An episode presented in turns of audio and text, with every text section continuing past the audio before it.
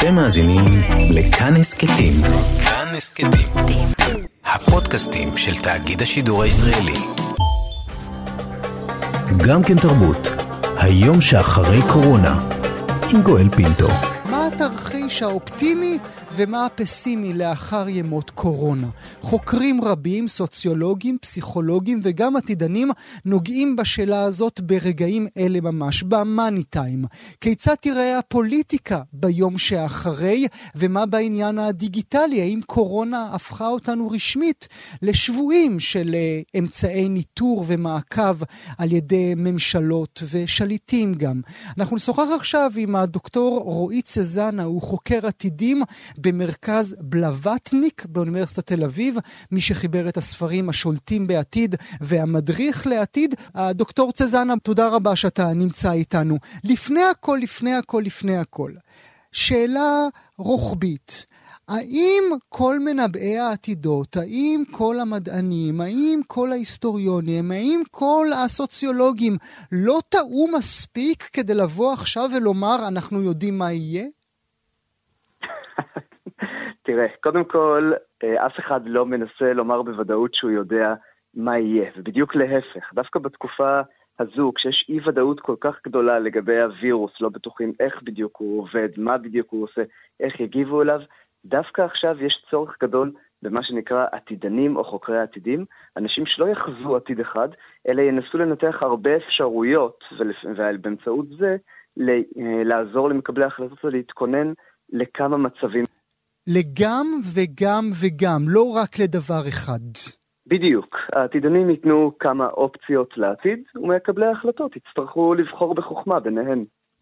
אני פתחתי בתחילת אה, דבריי, הדוקטור אה, צזנה, שאלה, ש... שאלה שמרתקת אותי נורא, אני, אני, כל הזמן היא נמצאת לי בראש. מה יקרה במישור הגיאופוליטי? מה, יקרו, מה יקרה למדינות? האם גם בהן קורונה תפגע?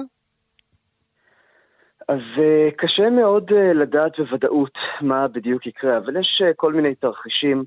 Um, אני חושב שכולם יכולים להסכים על כך שמדינות שאינן מפותחות עשויות להיפגע מאוד קשה מה, מהווירוס הזה, ואנחנו בעצם כולנו מסתכלים בחרדה על הודו, ועל מדינות אה, אפריקה, במיוחד אפריקה מדרום לסהרה, שמנסות להתמודד עם הנגיף בימים אלו, ולא ברור בכלל אם, אה, אם הן יצליחו. Mm-hmm. עכשיו, אם הן לא מצליחות, יש לנו בעיה מאוד גדולה, מכיוון שיש שם שווקים מאוד גדולים, ומעבר לזה, במידה וה, והאנשים שם מרגישים שהממשלה לא מסוגלת לטפל בהם, במידה ורואים שיש למעשה מת כמעט, כמעט בכל משפחה מורחבת, הרי שהמשילות עצמה, האמון של האזרח בשלטון שלו, עלולה להתערער, ובמקרה כזה אנחנו עלולים אפילו לראות אה, אימפריות כמו הודו, שבעצם מורכבת מיותר מ-20 אה, קנטונים או 20 אה, מחוזות ומדינות, mm-hmm. מדינות שונות, mm-hmm. אה, מתחילות להתפורר. אה, ולהילחם על משאבים כל אחת כנגד השנייה. וכמובן שההשלכות גם יהיה עלינו. אבל מה עם מדינות אה, המערב? מה עם האיחוד האירופי? מה עם אמריקה? אה, אני, באמריקה ובמדינות המערב זאת עומדת להיות מכה, אבל, אבל מה שנקרא, אנחנו נשרוד את זה, אנחנו נסתדר, זה יהיה, זה יהיה קשה כואב. בארצות הברית מנבאים לנו שיהיו בין 100 אלף ל-250 אלף אה, חללים למשל, באיטליה ובספרד אנחנו כולנו יודעים מה קורה, אבל המד... אנחנו נצליח להשתלט על הווירוס. לגב... במישור הגיאופוליטי, השאלה היא בעצם מה יקרה כתוצאה מכך, אפילו אם אנחנו משתלטים על הווירוס, ואני חושש מאוד שאנחנו נראה באירופה עלייה עוד יותר גדולה של מפלגות לאומניות, של mm. מפלגות פופוליסטיות, mm. זה מה שקורה תמיד הרי בזמ... בזמני משבר. Mm-hmm. ובתרחיש היותר פסימי, תחשוב שעכשיו שזרם הפליטים אה, גדל מהודו, מאפריקה, וואו. ומגיע mm-hmm. למדינות האלו, כשטורקיה לא יכולה לעצור אותם, כי יש לה בעיות הרבה יותר גדולות כמובן. אה, בשטח שלה. זה הולך להיות באמת... אסון ותמונה מפחידה לעתיד, אבל, אבל אני חייב אבל, לצאת, זה לא חייב אבל לקרות. לא חשבנו שזה יהיה הרגע שבו גם הפופוליסטים של העולם, גם הבולסונרים וגם האורבנים וגם הטראמפים אה, יניחו את הכפפות ויגידו, טעינו, המדע ניצח? אוי, תראה, אפשר להגיד שהמדע ניצח, ועדיין אה, גם לומר אה, אה, בקלות רבה שאנחנו נשתמש בפירות שלו רק ובעיקר לעצמנו, ואנחנו רואים מדינות בארצות הברית למשל, תת המדינות, נלחמות בחירוק שיניים על כל, על כל המשאבים הרפואיים כנגד מדינות אחרות וכנגד הממשל הפדרלי עצמו. אנחנו רואים את איטליה אומרת ליצרני מכונות ההנשמה אצלה, שהם לא מייצרים כבר לאף מדינה אחרת, לא מייצאים, mm. אלא רק לעצמה. Mm. אנחנו רואים את הודו אוסרת על ייצוא של תרופה אפשרית אה, לנגיף, ואנחנו רואים גם את ה-fake news, אה, קבוצות שמטעם רוסיה ומטעם סין אה, ומטעם אה, מדינות מסוימות אחרות, fake news מופצים ברשת כדי לטעון שהנגיף הוא בעצם bio-weapon, נשק ביולוגי, אממ. שמי פיתח אותו? ארצות הברית. אממ. כלומר, לצערנו אנחנו רוצים, מתפללים, מקווים לאיזושהי אחידות בינלאומית, אבל כמו שאמר יפה דוקטור יובל נוח הררי, אין מבוגר אחראי והמדינות חוזרות מהר מאוד ונופלות להרגלים הישנים, וזה יכול להיות הרי אסון.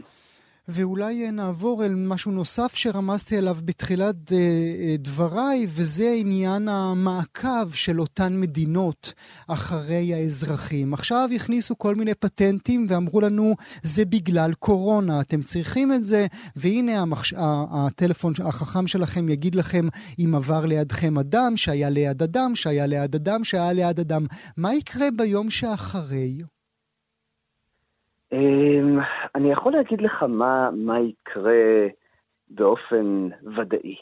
כלומר, אמ, או לפחות לפי ההסתמכות על ההיסטוריה, כשאתה נותן לממשל, שהתפקיד שלו בסופו של דבר הוא לשרת את האזרחים והוא להגן על האזרחים, כשאתה נותן לו כלים של מעקב אחרי האזרחים, הוא רוצה להמשיך להשתמש בהם.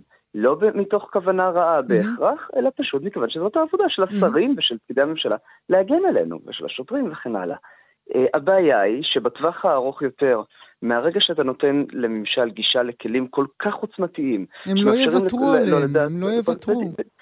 אה, זה שהם לא יוותרו זה, זה משהו אחד, ואפשר, רשויות החוק יכולות, אה, יש חוק ומשפט בישראל, אפשר, אני חושב, אה, לפקח על הכלים האלו, אבל בטווח הארוך, אם מהרגע שנותנים את, יוצרים את הפרצה הזו, אם לא מקפידים ונזהרים מאוד, הרי שבטווח הארוך הכוח הגדול הזה משחית.